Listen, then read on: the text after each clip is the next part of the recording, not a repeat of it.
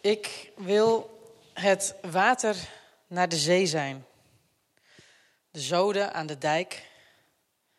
Het gevecht tegen de bierkaai, alles wat onhaalbaar lijkt. Ik wil de rots zijn in de branding, met de verbeelding aan de macht.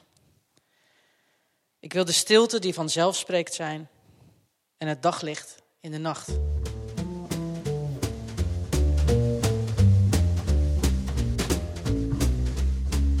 Stef Bos was dat. En het was Stef Bos die ons deze mooie term aanreikte, de verbeelding aan de macht. En het leek me daarom mooi om met dit lied van Stef Bos te beginnen. Een citaat uit zijn versie van het oude en mij in elk geval bekende kerklied Geest van Hierboven. Hij heeft daar een mooie bewerking van gemaakt. Je kunt het lied vinden als je Stef Bos en Geest van Hierboven op YouTube intikt. Ik kan het echt aanraden vanavond voor het slapen gaan nog even dat lied te beluisteren. Samen met een jongerenkoor, heel erg mooi. Welkom bij Denken in de Driehoek en bij deze avond over de verbeelding van de natuur. Mijn naam is Marieke van den Berg en vanavond ben ik jullie voorzitter. Denken in de Driehoek is een jaarlijkse lezingenserie die wordt georganiseerd door de culturele commissie van de Oud-Katholieke Kerk hier in Utrecht. Met de lezingenserie proberen we om hedendaagse kwesties te voorzien van een scherpe analyse waarbij we ook altijd graag in gesprek gaan met de aanwezigen. En vanavond zal dat in hele hoge mate gebeuren. Het team dat deze avonden voorbereidt is heel divers qua gender en leeftijd en achtergrond. En samen proberen we om een interessant programma voor jullie op te stellen. Het thema van de hele serie dit jaar is de verbeelding aan de macht. Volgens verschillende hedendaagse denkers bevinden we ons op dit moment in een crisis of imagination, een verbeeldingscrisis. Kapitalisme, privatisering en individualisering hebben ons laten geloven dat veiligheid en vertrouwdheid het hoogste goed zijn. Ons voorstellingsvermogen wordt maar zelden echt geprikkeld, want het kapitalistisch systeem heeft er geen baat bij dat we ons echt daadwerkelijk een andere wereld voorstellen, die anders werkt we kunnen ons, zo stellen een aantal schrijvers van een rapport dat ik las van University College in Londen. We kunnen ons wel een voorstelling maken van het eind der tijden. Van de apocalyps, van rampen en ellende. Misschien komt dat omdat we die ook al zien nu om ons heen in Syrië en Turkije en in Oekraïne.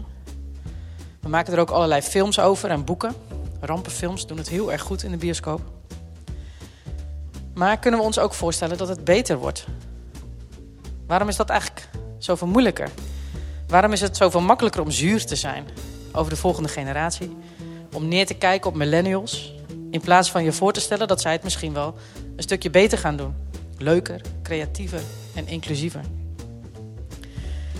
In deze lezingenserie gaan we aan de slag met deze vragen. We willen ons niet zomaar laten vangen door dat negatieve scenario wat stelt dat wij geen verbeelding meer hebben. Natuurlijk hebben wij wel verbeelding. En die gaan we ook prikkelen in deze serie. Daar trappen we vanavond ook mee af. Want als je jezelf de dingen anders voor kunt stellen, dan wordt die andere wereld, die betere wereld, ook mogelijk. Vanavond hebben we twee gastsprekers die expert zijn in het aanspreken van de verbeelding. Iris Veerbeek en Femke Keren. En ik wil ze graag even aan jullie voorstellen, voordat ik zo meteen een stokje aan ze overdraag.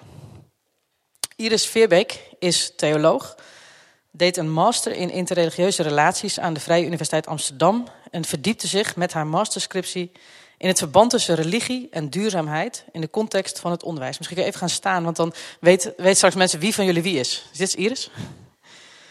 En hier, uh, dus aan de VU, deed ze ook verder onderzoek naar uh, uh, tijdens een junior fellowship. En dat fellowship heette The Ethics of the Anthropocene. Dus ook aan de VU. En op het moment werkt ze samen met Femke en een groep collega's uit verschillende disciplines aan een onderzoeksproject genaamd Locusts and Wild Honey. Dat zich richt op de waarde van wilde pedagogiek in het hoger onderwijs en de geesteswetenschap en theologie. Nou, wat dat is natuurlijk een raadselachtige term, maar dat wordt allemaal uitgelegd zometeen. Femke, misschien ook maar even staan en zwaaien. Femke Keren volgt in haar leven meerdere trajecten, soms parallel en soms naast elkaar. En het verhaal daarvan laat zich niet zo makkelijk vertellen. Ik ga het toch proberen. Academisch gezien startte haar loopbaan met een bachelor psychobiologie en vakken in theaterwetenschap aan de UvA. Aan de VU deed ze een master onderwijspedagogiek. Ze was junior docent aan de universitaire PABO en bij pedagogiek aan de VU. En nu bij de Universiteit voor Humanistiek. Klopt dit? Ja. Het parallele traject, niet dat het academische het hoofd waar de rest, maar er is nog een traject. Jij bent bijvoorbeeld ook initiatiefnemer en werknemer bij Bildung Academie. Misschien vertel je daar ook nog wat meer over. Uh, en in een Frans berggebied werkt hij op biologische boerderijen en in berghutten. Op een zelfvoorzienende manier aan een lange afstandswandeling. Je deed een opleiding tot masseur en bent coach bij, was bij MyQuest. En je gaat, dat is een organisatie die trektochten door de natuur doet met jongeren. En je geeft jaarlijks een schrijfworkshop bij het vak Wild Perspectives aan de Wageningen Universiteit. En via die route ben je ook bij Wilde Pedagogiek beland. Zo kennen jullie elkaar, zo is het allemaal samengekomen. En sinds augustus ben je tenslotte junior docent aan de Universiteit van Humanistiek. Ik geef jullie zo meteen het uh, stokje over. Ik heb nog uh, een enkele mededeling voor de mensen hier.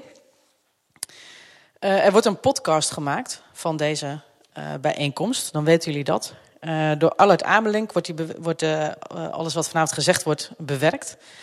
Uh, maar alleen de sprekers worden gemonteerd. Dus je kunt gewoon vrij spreken. Het is niet zo dat je jezelf opeens op Spotify terughoort en denkt: heb ik dat gezegd? of hey, heb ik dat gezegd? Maar um, dat, dus voel je vrij om, om gewoon te spreken en alles te zeggen wat je wil. Um, en er worden foto's gemaakt. Die worden gebruikt gewoon voor de PR van Denken in de Driehoek zelf.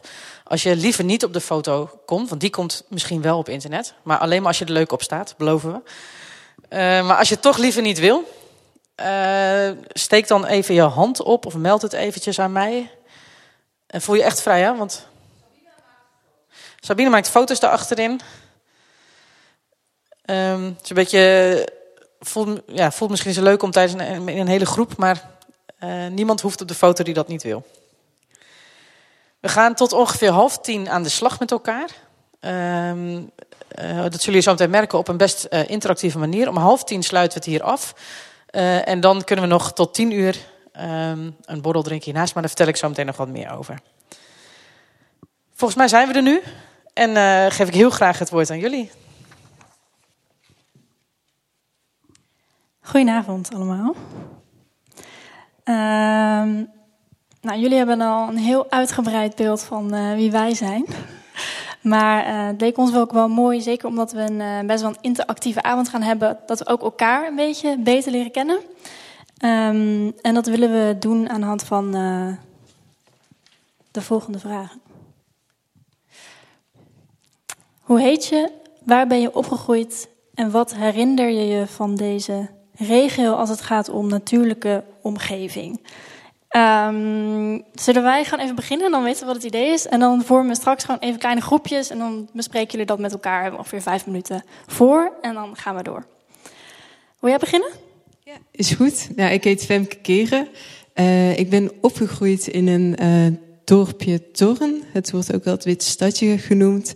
En qua natuur, uh, ik kon 500 meter wandelen en dan was ik aan de grindgaten uh, van de Maas. En als ik 500 meter de andere kant opliep, dan was ik in een natuurgebied um, waar heel veel um, wilde paarden en wilde runderen waren. En um, ja, dat was gewoon heel fijn in het groen. En eigenlijk overal rond het dorp waren velden waar ik dagelijks doorheen fietste. Dankjewel. Um, ik ben opgegroeid uh, in een klein stadje in de Betuwe, Asperen. Ik weet niet of iemand van jullie het kent. Nou, waar jullie het misschien wel van kennen, inderdaad, van de uh, boomgaarden met uh, bloesem in de lente. Nou, daar herinner ik me ook heel veel van. want de lente was echt het hoogseizoen daar. Um, niet alleen vanwege de mooie kleuren, maar ook vanwege de geuren. Want langs alle dijken uh, was dan altijd vrouwenmantel en fluitenkruid, wat je overal zag opschieten en wat je heel goed rook ook. Dus als ik die geur ruik, dan ben ik ook meteen weer daar terug um, in Asperen. Um, ik wil jullie vragen om gewoon in kleine groepjes even te doen wat wij net hebben gedaan. Uh, bespreek met elkaar uh, nou, de volgende vragen en dan gaan we zo meteen door.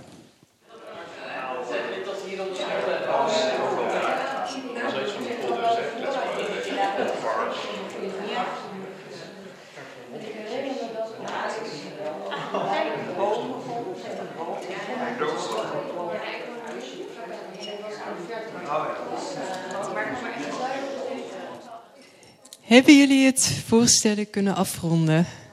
Oké, mooi.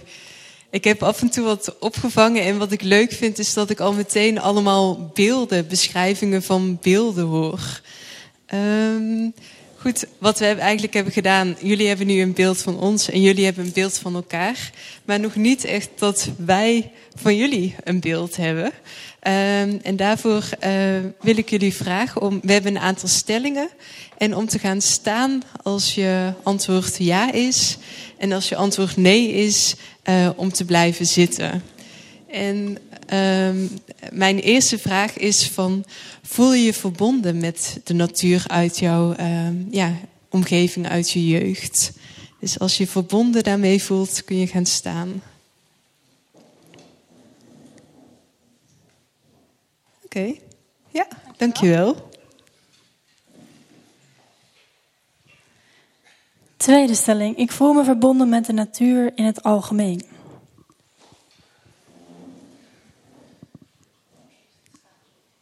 Dank jullie wel. Mag ook, ja, je mag ook je hand opsteken. Maar staan is iets dynamischer. Um, volgende stelling. Ja, natuur is belangrijk voor mij omdat het me voeding geeft. Om te eten. Voedsel, ja. Oh ja, nou, die, daar komen we eigenlijk uh, zo meteen op. Oké, okay. volgende. Natuur is belangrijk voor mij voor ontspanning.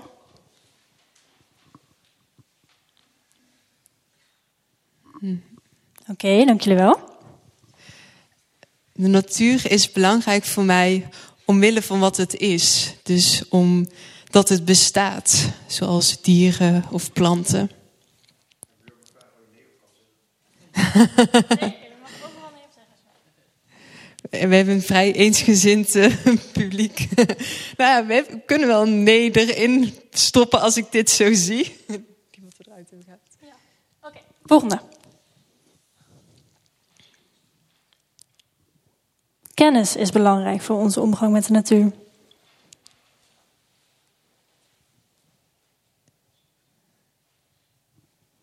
Oké, dank jullie wel. Ervaringen zijn belangrijk voor onze omgang met de natuur.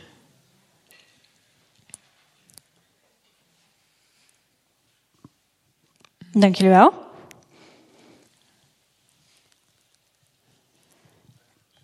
Ik heb als mens verantwoordelijkheid voor de natuur.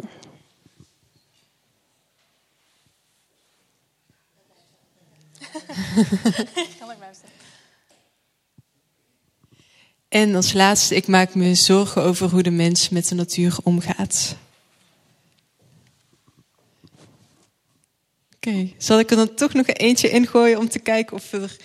Ik sta als mens boven de natuur. Hier ook weer heel vrijwel eensgezind. Mooi. Nou, iets meer, iets meer discussie misschien. Interessant. Ja. Ja, het geeft een. Um, ja, we hebben eigenlijk verschillende manieren waarop we de natuur kunnen benaderen. Um, en die houdingen daarin hebben verschillende dimensies: een uh, cognitieve, een meer affectieve en een ervaringsgerichte. En cognitief, dat gaat eigenlijk over onze houding en de waarde die we toekennen aan de natuur. Um, bijvoorbeeld het, ik vind natuur belangrijk omdat ik erdoor kan eten of omdat het mij ontspanning geeft. Uh, dat is een instrumentele waarde. Dus het is belangrijk omdat het iets, uh, omdat ik er eigenlijk een doel mee kan bereiken of dat het iets voor mij doet. Um, de, een, we kunnen het ook meer vanuit een intrinsieke waarde benaderen. Um, en dat gaat over dat, omdat het omwille van wat het is. Dus het hoeft niet een betekenis te hebben voor mij, maar omdat het bestaat, uh, vind, ik het vind ik het belangrijk. Dus dat zijn eigenlijk twee manieren die bij een cognitieve benadering horen. Um, je kunt ook meer een affectieve benadering en dat gaat heel erg over hoe we ons de verhouden, of hoe, eh, de verbinding die we ervaren met de natuur. En een ervaringsgerichte, die gaat eigenlijk over de ervaringen die we in de natuur opdoen. En wat we vaak zien, uh, wat jullie ook al aangaven, is dat als je ervaringen in de natuur opdoet, dat die ook bijdragen aan de verbondenheid met de natuur. En eigenlijk willen we vandaag met jullie onderzoeken of verbeelding ook kan bijdragen aan die verbondenheid met de natuur. Dus niet alleen ervaringen, maar ook, ja, nou eigenlijk mentale ervaringen, of die daar ook voor kunnen zorgen. En oh ja, ik zal even vertellen hoe, dat, hoe we dat gaan doen. We willen eerst een voorbeeld geven van, um, van een, de verbeelding um, en, en de betrokkenheid die het kan creëren. Um, daarna gaan we uh, wat uitleggen over hoe wij dat uh, in het project uh, Wilde Pedagogiek doen. dus hoe wij daarmee bezig zijn. En tenslotte willen we met jullie een verbeeldingsoefening gaan doen. De creativiteit ook aanwakkeren en daar dan op reflecteren. Om te kijken of, dat, of die verbeelding helpt bij ons verhouden tot de natuur. Ja, um, en voor we verder gaan, of eigenlijk, we gaan op deze manier verder. Namelijk, ik wil jullie vragen om wat um, een papiertje, of als je dat al hebt, als je dat nog niet hebt, dan ligt dat uh, op de tafels. Um, en een pen erbij te pakken. Um, dan wil ik jullie gewoon eigenlijk een hele korte opdracht even meegeven. Even voor jezelf opschrijven. Waar, wat komt er in mij op als ik aan een rivier denk? Je mag gewoon wat willekeurige associaties opschrijven. Wat komt er in mij op als ik aan een rivier denk?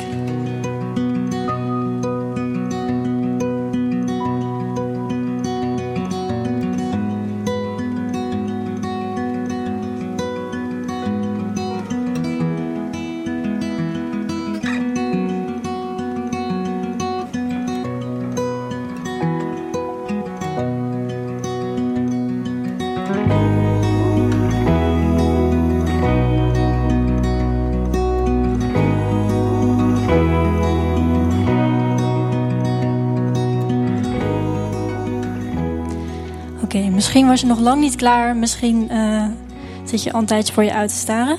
Um, we gaan door. Want um, wat we nu hebben gedaan is even onze verbeelding geprikkeld als het gaat om uh, het concept rivier eigenlijk. Hoe ziet dat in ons hoofd eruit? Um, en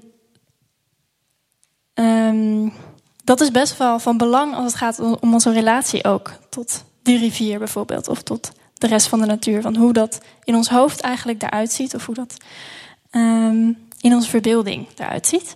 Um, en ik ga dat laten zien aan de hand van een filmpje. En dat filmpje gaat over een rivier die rechten kreeg. Ik weet niet of jullie daarvan gehoord hebben. Um, rivier in Nieuw-Zeeland, de Wanganui rivier. En in 2017 kreeg deze rivier voor het eerst in de geschiedenis uh, dezelfde rechten toegekend als een mens. Uh, want voor Maori-stammen in Nieuw-Zeeland is die Wanganui-rivier um, namelijk een levend wezen. Zij zien deze rivier als een voorouder en als een levensbron. En daarom kan ze ook niet als bezit behandeld worden in hun ogen. En na 150 jaar van onderhandelen met die Nieuw-Zeelandse uh, regering kwam dan in tot 2017 tot een akkoord en heeft de rivier inderdaad rechten gekregen. En ik ga jullie er nu een kort filmpje van laten zien. E rere kou mai te awa, mai e takahui maunga ki Tangaroa, ko wau te awa, ko te awa, ko. The river flows from the mountain to the sea. Uh, I am the river, and the river is me.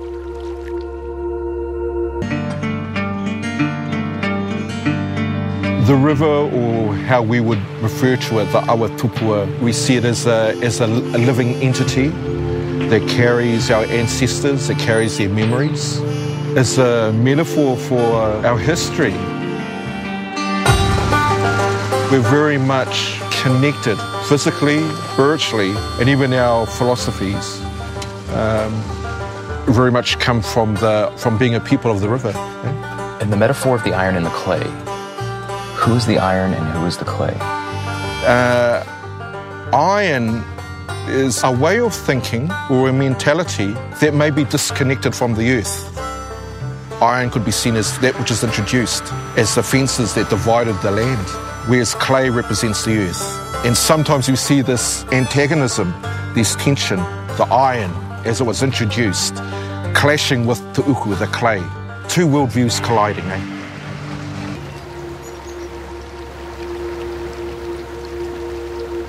When we were negotiating with the Crown, we said that we need to find an approximation at law to how we view and hold this river. And so legal personhood was um, the closest approximation we could find.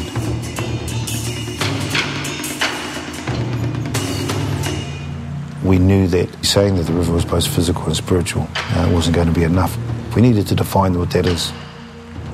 Section 12, the recognition of the river the river is an indivisible and living whole, incorporating all its physical and metaphysical elements. And so people may well look at that and say, what planet are these New Zealanders living on? The river begins high in the mountains, but to the Maori people it begins in the mists that swirl around the peaks and along the valleys. It begins in the mists in the sky above fact of the matter is, you can't divide a river up into the bed, the water column, and the air above the river. I think you can get hung up on these Western concepts of ownership. Okay, so the river's water comes from the rain, and the rain falls through farmland, city streets, through a lot of different areas. Because legally the river is now indivisible, I'd imagine that everything that water touches along the way might eventually gain the same personhood. Yes, well, I suppose that's right. Um, in, insofar as the, the water is part of this indivisible entity, it will flow in and flow out. Yeah. So then the larger idea would be that all of nature, in some way or another, gets spoken for. When you think about it, why not?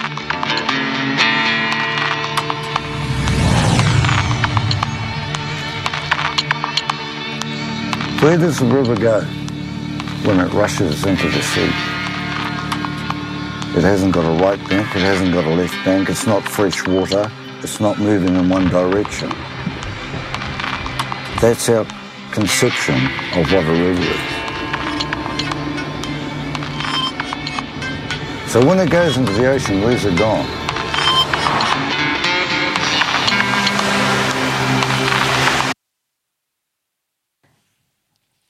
Dat was een uh, nou, korte introductie eigenlijk op de Maori, uh, het Maori-beeld van wat een rivier is. Um, dus of die rivier in jouw verbeelding vooral een uh, stroom regenwater is, bijvoorbeeld. Um, of dat het voor jou een voorouder is of een levensbron, heeft nogal wat invloed op hoe jij je verhoudt tot die rivier. En dat uh, zie je tot uiting komen in persoonlijke omgang. Maar als het gaat om collectieve verbeelding, kun je je voorstellen dat het nog veel meer impact heeft. Dus wat een vooral gedeeld beeld is van een samenleving over de natuur, heeft nog veel meer impact op hoe een samenleving zich verhoudt tot de natuur. Als we over de natuur spreken, spreken we over de niet-menselijke natuur. En het ligt eraan hoe je, nou, je ook weer je beeld is van wat natuur is. Uh, maar dat zie je dus bijvoorbeeld tot uiting komen in zo'n rechtssysteem wat dan verandert. En waarin een rivier rechten krijgt. Maar dat kan ook tot uiting komen in de politiek. Ik weet niet of iemand van jullie Bruno Latour heeft gelezen of daar iets um, over heeft gehoord. Het parlement van de dingen. Um, wat gebeurt er als je niet menselijke stemmen ook mee laat tellen in politieke beslissingen? Hoe ziet dat er dan uit? Um, maar ook het onderwijs wat als we in het onderwijs rekening gaan houden met niet-menselijke stemmen of niet-menselijke belangen, perspectieven, uh, hoe ziet het onderwijs er dan uit? En dan komen we op het gebied van de wilde pedagogiek, waar wij ons uh, mee bezighouden in ons project. Um, en ik zal jullie kort proberen een inleiding te geven in wat wilde pedagogiek is. Um, wilde pedagogiek is eigenlijk gestoeld op de aanname dat de relatie die we hebben als mensen met de natuur, niet-menselijke natuur, dat die niet duurzaam is. Uh, en dat zien we nou, tot uiting komen in de huidige ecologische crisis. Um, en wilde pedagogiek stelt eigenlijk dat onderwijs daar uh, deels de oorzaak van is, maar dat onderwijs ook een heel belangrijke rol speelt in de oplossing. Deel van het probleem is het onderwijs dus ook. Waarom? Nou, het onderwijs is niet neutraal ten opzichte van uh, de ecologische crisis. En je zou zelfs kunnen zeggen dat de manier waarop wij in het Westen ons onderwijs hebben gestructureerd, dat dat eigenlijk een antropocentrische houding uh, versterkt. Dat wil zeggen dat um, de mens en de belangen van de mens, het perspectief van de mens centraal staat. Uh, maar hoe, want hoe leren wij bijvoorbeeld leerlingen uh, om zich te verhouden tot de natuur? En hebben we oog voor niet-menselijke stemmen in ons onderwijs? Maar tegelijkertijd um, zou onderwijs dus ook een heel belangrijk deel van de oplossing kunnen zijn. Want onderwijs is een krachtig instrument voor transformatie. En volgens de wilde pedagogiek moeten we daarom juist binnen ons onderwijs uh, onze relatie tot de natuur gaan heroverwegen of herontdekken. Nou, hoe doe je dat nou? Een belangrijke manier voor de wilde pedagogiek is dat te doen door je daadwerkelijk te gaan verhouden tot de natuur. Dus er niet alleen maar over te praten, terwijl de natuur out there is, zeg maar, maar er echt mee in relatie treden, de interactie opzoeken. En dus ook de stemmen horen van niet-menselijke wezens, entiteiten. Uh, en wilde pedagogiek doet dat op verschillende manieren. En die zijn onder andere samengevat in zes touchstones. Um, en ik ga die niet allemaal uitleggen. Maar, uh, want er is een hele wereld achter. En die touchstones staan ook niet in steen gebeiteld. Al zou de titel misschien wel uh, doen vermoeden. Maar dit zijn eigenlijk handvatten waarmee je als leerkracht aan de slag kan. En vervolgens ook weer kunt reflecteren op je praktijk. En zo is het ook een levend, um, nou, levend uh, manier zeg maar, om onderwijs vorm te geven. Dus die touchstones veranderen ook nog wel door de tijd heen. En die zijn onderhevig ook weer aan kritiek en aan reflectie. Maar een belangrijke is uh, nou bijvoorbeeld de eerste. Agency of nature and nature as a co-teacher. Dat betekent dat je de natuur ziet of natuurlijke wezens als handelingsvermogend. Dus um, die kunnen, die hebben een eigen wil op een bepaalde manier. Misschien anders dan menselijke wil. Maar op een bepaalde manier uh, streven ze een eigen doel na. En het is van belang om naar die stem te luisteren. Wat wil dit wezen? Wat wil um, deze entiteit. Um, en dat je die stem dus ook inbrengt in je onderwijs. Dus als je als docent niet um, alle controle hebt als docent en dus ook niet jou, zelf, uh, jijzelf als enige uh, leerkracht ziet, maar dat je de natuur inbrengt um, of uitnodigt eigenlijk. Um, en de, de natuur dus als een leerkracht ook ziet. En de leerlingen ook daar op zo'n manier uh, uitdaagt om met de natuur om te gaan. Um, nou, en dan komen we ook meteen bij het tweede punt, want dat vraagt nogal wat van leerkrachten om wat dingen uit handen te geven. En niet alle controle meer te hebben en niet allemaal meer te weten precies wat je gaat doen en wanneer en wat de leeruitkomsten zijn. Um, maar de natuur heeft, zoals we zeiden, een eigen wil en die kan zich soms ook aan ons opdringen. En dat we ons daar soms ook door laten leiden of ons in ieder geval daartoe verhouden. Nou, dat zijn twee belangrijke touchstones. En um, er zijn er nog een heel aantal meer. Uh, maar we gaan nu even door. Omwille van de tijd. Want uh, wij zijn zelf met het project Locust and Wild Honey bezig, zoals Mariko aan het begin zei. Um, en um, dat doen we ook aan de hand van deze touchstones. En we gaan dan bij, uh, aan de universiteit, um, de Vrije Universiteit van Amsterdam, in verschillende colleges bij studenten, onder andere bij Peter Ben Smit, uh, hebben we wat experimenten gedaan. Dus kijken, werkt dat nou ook uh, op de universiteit? Je ziet het misschien wel voor je uh, op basisschoolklassen, maar werkt dat nou ook op een universiteit? En werkt dat nou ook in de geesteswetenschappen, waar we toch vooral met tekst bezig zijn en heel cognitief bezig zijn? Uh, dus daar hebben we wat experimenten gedaan. En daar zal ik jullie heel graag heel veel over vertellen, maar daar hebben we helaas de tijd niet voor. Maar we willen wel heel graag, ook in de geest van de wilde pedagogiek, van de eigen ervaring ook opdoen, ze met jullie um, een experiment uh, gaan doen. En dat zal Femke met jullie, zal Femke gaan leiden. Yes. Ja. Um, we hebben, of ik heb al een aantal keer gehoord van de stem van de niet-menselijke wezens. En ik wil kijken of we die door onze verbeelding die stemmen kunnen gaan uh, omhoog halen. Um, en dat doe ik aan de hand van een verbeeldingsoefening. Um, en ik vraag daarbij om gewoon open te stellen, niet te oordelen over wat je doet. Uh, gewoon mee te gaan, proberen mee te gaan in uh, ja, waar ik jullie in meeneem. Um, en nou, misschien nog iets achtergrond. De, de techniek die ik gebruik, die wordt ook wel eens gebruikt om in het theater personages te maken. Um, dat even een korte achtergrond. En uiteindelijk wordt het een schrijfoefening die een vervolg krijgt. Um, hoe ziet dat eruit? Ik ga jullie zo meteen vragen om jullie ogen te sluiten en dan uh, neem ik jullie mee uh, en dan mogen jullie doen wat ik, uh, ja, wat ik jullie vraag. En dan zet ik daarmee de, de verbeelding, hoop ik, um, aan het werk. Dus um, jullie mogen jullie ogen sluiten en als je daar niet prettig bij voelt, dan kun je ook naar de grond kijken. En dan wil ik vragen wat het eerste niet-menselijke wezen is dat in je opkomt. Bijvoorbeeld een boom of een plant, een dier, een steen, de zee. Het eerste wat in je opkomt. En als je het moeilijk vindt om iets te bedenken, kun je ook even teruggaan naar die natuurlijke omgeving uit je jeugd. Misschien is dan wel iets wat voor je geestesoog verschijnt. En als je dat hebt, mag je eens gaan kijken hoe dat niet-menselijk wezen eruit ziet. Is het groot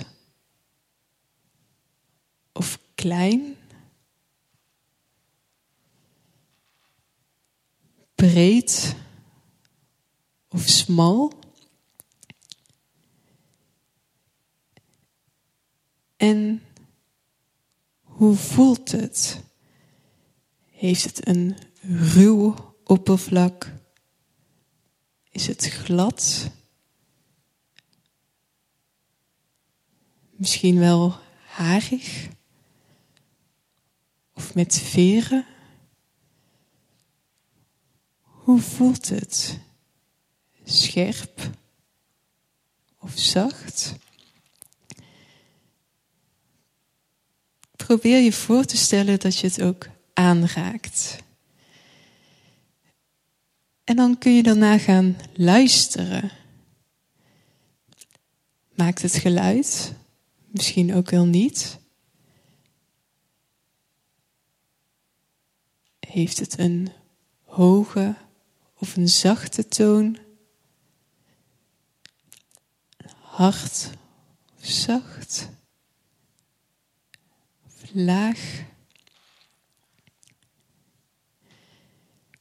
Maakt het een regelmatig geluid of een onregelmatig geluid? Kijk wat je hoort als je dit wezen bekijkt. Heeft het ook een specifieke geur? Hoe ruikt het?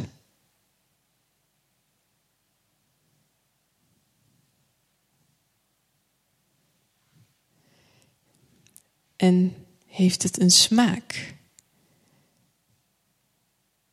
Heel overheersend of subtiel? Zoet of zuur? Misschien krijg je wel een associatie met seizoenen.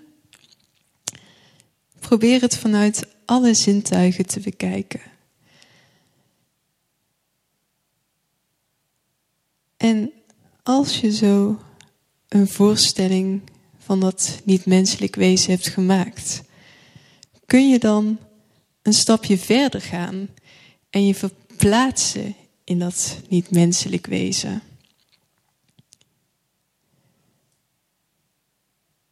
Vanuit de ogen of een andere perceptie of een ander zintuig kijken.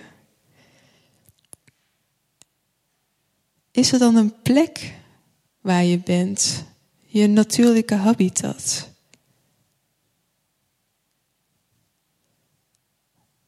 Hoe ziet die omgeving eruit?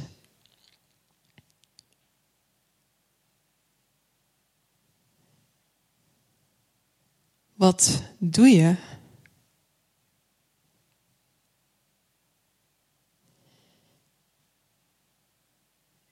En ben je alleen of samen?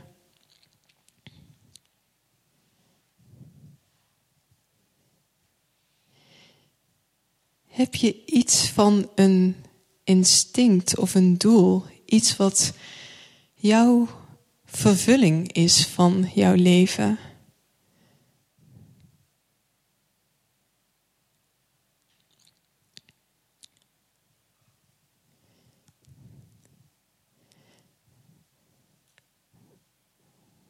Wanneer voel jij je als dit wezen vervuld?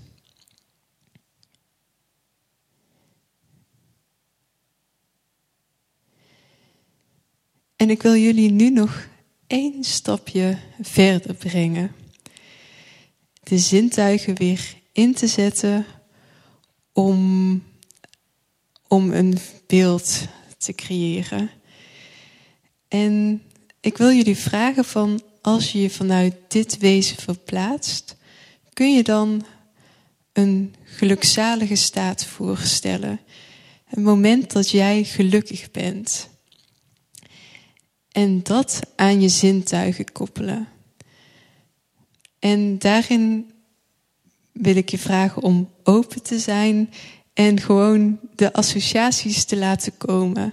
Dus als ik bijvoorbeeld een zandkorrel ben, dan zou ik me kunnen voorstellen dat ik gelukkig ben als ik paarse, schurende zonnestralen proef. Om even een voorbeeld te geven. Maar laat eens probeer, laat opkomen wat er in je opkomt. Dus vanuit dat wezen waar jij je in hebt verplaatst, kun je dan voorstellen dat je gelukkig bent, je, je levensdoel vervult. Hoe smaakt dat dan? Hoe smaakt dat levensdoel? Komen er bepaalde smaken bij je op?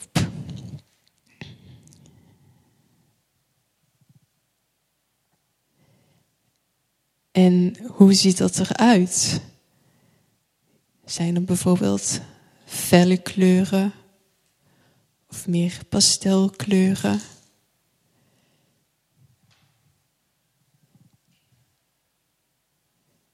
Is er licht of is het donker? Wat zie je in die gelukzalige staat? En wat ruik je? Is het daar fris of muf?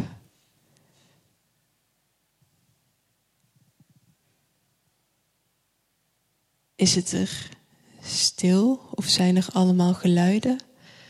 Wat hoor je allemaal daar?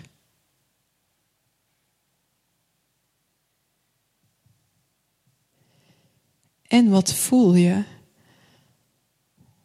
Zijn er dingen die jouw oppervlak raken?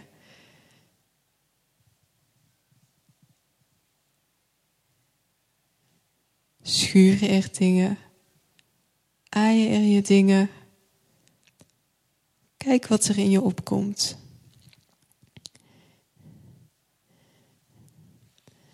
Probeer eens alle associaties binnen te laten komen vanuit die zintuigen. En als je een beeld hebt gevormd, associaties hebt, vanuit dat niet-menselijk wezen, dan kun je weer rustig je ogen openen.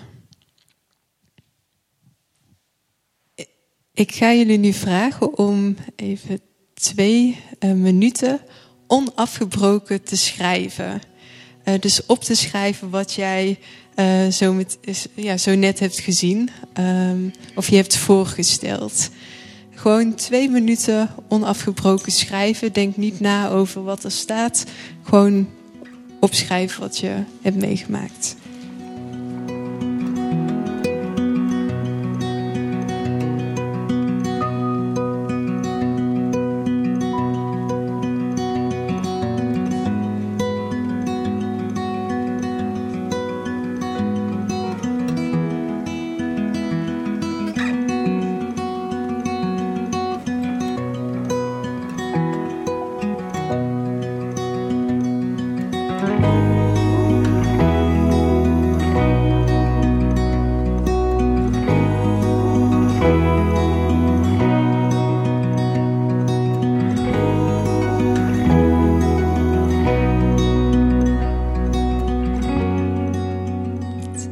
Mogen jullie laatste zin afmaken als je dat nog niet hebt gedaan. En dan um, wil ik de volgende stap aan jullie vragen om. Uh, dus ik, ik gaf zo net al een voorbeeld van zo'n vreemde, of zo'n, ja, vreemd hoeft het niet per se, van associaties die je kunt hebben of um, ongewone combinaties die je kunt maken. En ik wil jullie vragen om uit wat je nu hebt opgeschreven, om maximaal dus eigenlijk een stem te maken, zes regels um, hieruit te combineren. Dus zes regels te maken waarin je zo'n combinaties maakt over deze ervaring. Um, en wat daarbij kan helpen is om actieve werkwoorden te gebruiken. Um, dus, en, en beeldende werkwoorden. Dus ik kan zeggen, ik loop, maar als ik zeg ik huppel, dan geeft dat net een rijke beeld. Um, je kunt dus die combinaties maken. En het werkt uh, goed om specifiek te zijn. Um, dus je kunt iets heel algemeen beschrijven, maar je kunt ook dus bijvoorbeeld um, iets raakte me hard aan, maar je kunt ook omschrijven hoe dat hard is. Bijvoorbeeld zoals een, weet ik veel, een klap van een vleugel. Ik zeg maar iets.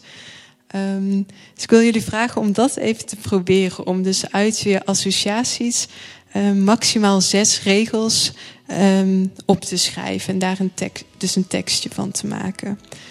Als, als een stem van dat wezen wat je hebt onderzocht. Zijn hier vragen over? Een, een monoloog mag het dus worden. Ja. En misschien heeft jouw wezen dus ook wel een andere taal dan, dan de menselijke taal.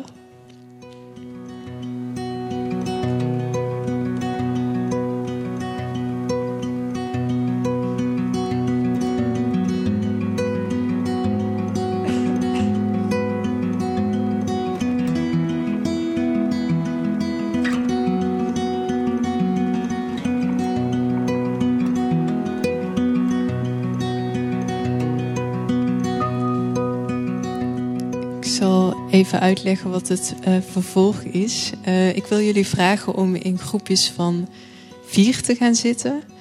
En, um, maar jullie hebben nog even tijd om zo meteen door te schrijven. En dan, um, als je dat wil, je tekst met de anderen te delen. En dan mogen de anderen vanuit henzelf, vanuit wat zij hebben, vanuit hun wezen, daarop reageren met één zin. Dus dan krijgen we eigenlijk drie zinnen als reactie op jouw tekst.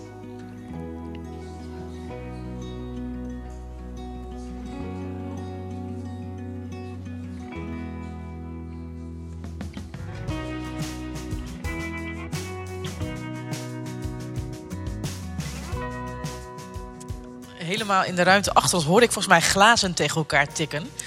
En het voelde als een uitnodiging uh, om uh, dit gedeelte van de avond af te sluiten en uh, door te gaan naar het volgende gedeelte van de avond. Dus ik wilde met elkaar gaan afronden, zodat wij de transitie kunnen maken naar de borrel. en voor dat afronden zou ik willen vragen om een heel hartelijk applaus voor Iris en Femke.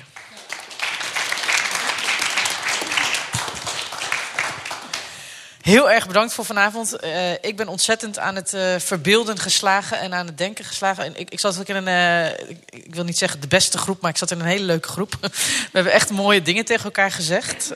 mogen je wortels rijken tot het paradijs. Dat, werd, nou, dat is echt helemaal poëtisch en mooi. En uh, ik hoop dat het in andere groepen het gesprek ook zo goed verlopen is. Dat jullie de verbeelding, dat de verbeelding is aangesproken, dat jullie dat meenemen hier vandaan. Heel erg veel dank voor jullie uitleg, de Wild Pedagogies. We hopen er nog veel meer van te horen. Um, en ik geloof dat we nog veel te bespreken hebben bij de borrels. Dat gaan we zo meteen doen. Um, ik wilde jullie graag nog wijzen op uh, drie avonden die nog komen in deze reeks over de verbeelding. Op 26 april komt Dick Schoon praten over macht en minderheid. En dan gaat het over spot en verbeelding. Hoe verbeelden we ons de ander? Op 17 mei komt Ferry Patty praten over de verbeelding van het verleden. Dat gaat over hoe we in Nederland uh, omgaan met het verleden van uh, onze Molukse mede-Nederlanders. En het, ons verleden met de Molukken. Uh, dat is ook erg aan te raden. En dan op 21 juni komt nog kunstenaar Bob Venus met ons nadenken over uh, kunst als een vorm van verbeelding. En ook dat zal weer um, een avond zijn waarbij we zelf ook aan de slag gaan. Dus uh, nou, op de website, als je googelt, denk in de driehoek macht van verbeelding, dan kom je vanzelf ehm, deze avonden tegen. Ze staan ook op de flyer die hier en daar ligt en ook zeker bij de uitgang ligt. Dus neem die vooral mee. Uh, jullie zijn ook voor deze avonden van harte uitgenodigd. We gaan uh, borrelen en dat gaan we doen tot een uur of tien. Want dan sluit hier het centrum en gaan we ons uh, huiswaarts begeven. Dank jullie wel voor jullie komst uh, en voor het meedoen, voor het nadenken. dat deze avond een succes werd, lag aan jullie. En ik wens jullie een hele goede avond. Dank jullie wel.